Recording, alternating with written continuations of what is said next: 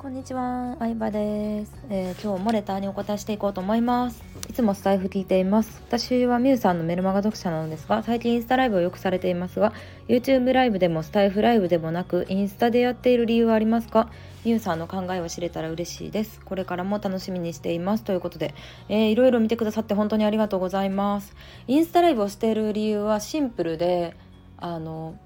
放送、ライブが簡単だからですね。うん、まあスタイフライブも簡単なんですけどうん。ちょっと私の友達でスタイフやってる人があんまりいないのでインスタで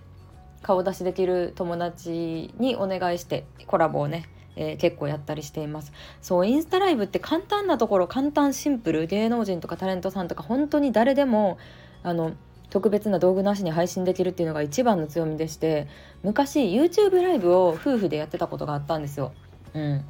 毎週週末に YouTube ライブをしていたんですけど結構 YouTube を YouTube でライブをするのってあの本当にさコンサートとか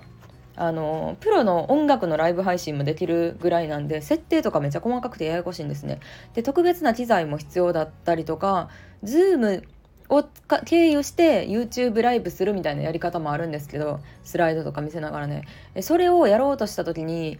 もうなんでかわかんないんですけど本番のライブ配信でミスったっていうのが23回ありましていっぱい失敗もしてるんですよ本当にまあその時はねあの YouTube でスタンバイしてくださった方にはもうご迷惑をおかけしたんですけどっていうのがあってまああの複雑であればあるほどミスも起こりやすいので、まあ、とりあえず何ストーリーアップするみたいな感じでピッて押したらライブ配信ができる超シンプルなインスタライブが私は大好きですねはい。でそうそうそう。でインスタがやっぱりね人口あのユーザー人口的にも多い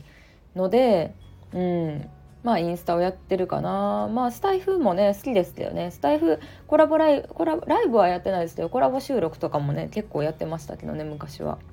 うん、ということでまあミスそう。でそうそう YouTube ライブ見せた時は結局どうしたのかって言ったら YouTube のタイトルとコメント欄にあのすいません。トラブルで配信できないんでインスタライブに変えますっていうのを言ってインスタの方に移動してもらうみたいなことしたほど、まあ、インスタライブってねすごい良かったのでやってますね。